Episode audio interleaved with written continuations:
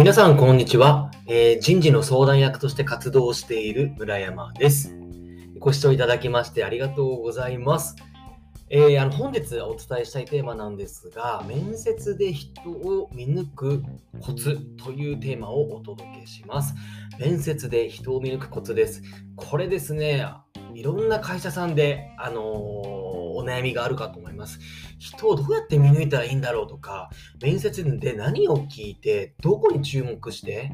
あのー判断すればいいんだろうとか、いろいろこうね、ご相談いただくんですけれども、僕はですね、とある一つのこのね、方法をあのご提案してまして、早速あの答えを言いますね。何かと言いますと、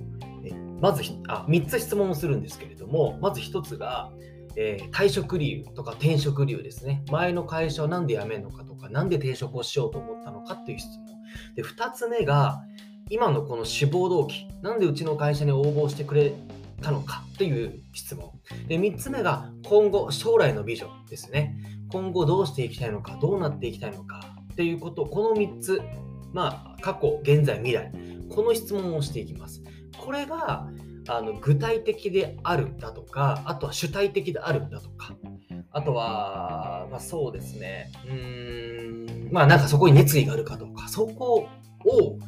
えのポイントとして聞いてます。で、あのその結局ですね、今回のこの面接って、まあ、皆さんの会社にこう入社をするかどうかの、まあ、面接、面談なわけじゃないですか。だからそこにこう、皆さん、ほとんどの経営者の方々って、なんだろう、こうやる気があるかどうかっていうのを見たいだと思うんですね。となった時に、なんで今自分が実は転職をしようと思って、なぜ今自分が皆さんの会社に応募してるか、そして今後どうなっていきたいのかっていうね、ここのね、意思があるかどうかっていうのがね、めちゃくちゃ重要なんですよね。実際そこの、あのー質問に対してあの主体的でかつ具体的で答えてくれた方々っていうのは、まあ非常にですね活躍してる傾向があるんですよ。で例えばこの退職理由とかで言うと、まあ、上司と馬が合わなくてだとかう会社の風土が合わなくてっていうなんかいわゆるその多責といいますか他の環境依存の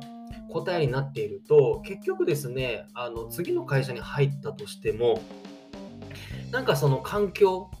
のせいにし,、ま、しがい、えー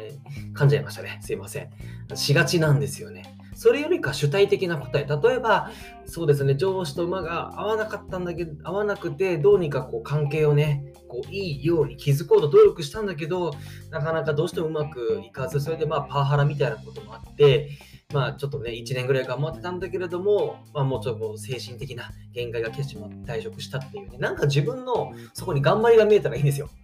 結果、まあ、上司と馬が合わなかったとしても、そこに自分なり自分なりの何か努力が見えたら、まあ、いいんですよね。はい。ということだったり、それをもって、じゃあ今どうしていきたいかって、例えば自分が、そうですね、あの今後こういう野望があるだとか、まあ、こういう力を身につけていきたいみたいな話、そうだからこそ、あの御社のこういう事業内容に惹かれただとか、ここにね、あの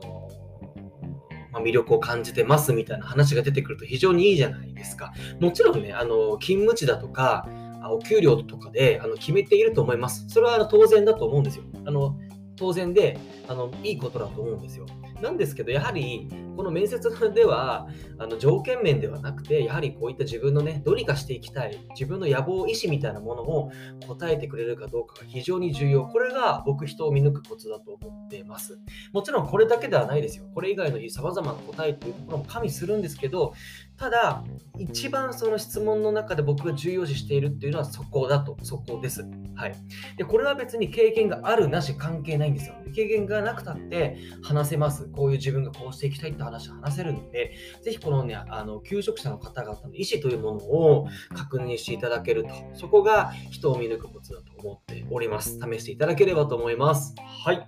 では、えー今日は面接で人を見抜くコツということをお伝えさせていただきました。この放送を気に入っていただけましたら、フォローやチャンネル登録をお願いいたします。また、えー概要欄に僕の事務所の公式 LINE の URL 貼っておりますので、えそこからお友達登録をしていただきますと、え資料をダウンロードできたり、あとはメルマガを受け取ることもできます。お気軽にご登録をください。では今日も素敵な日をお過ごしください。ではまた。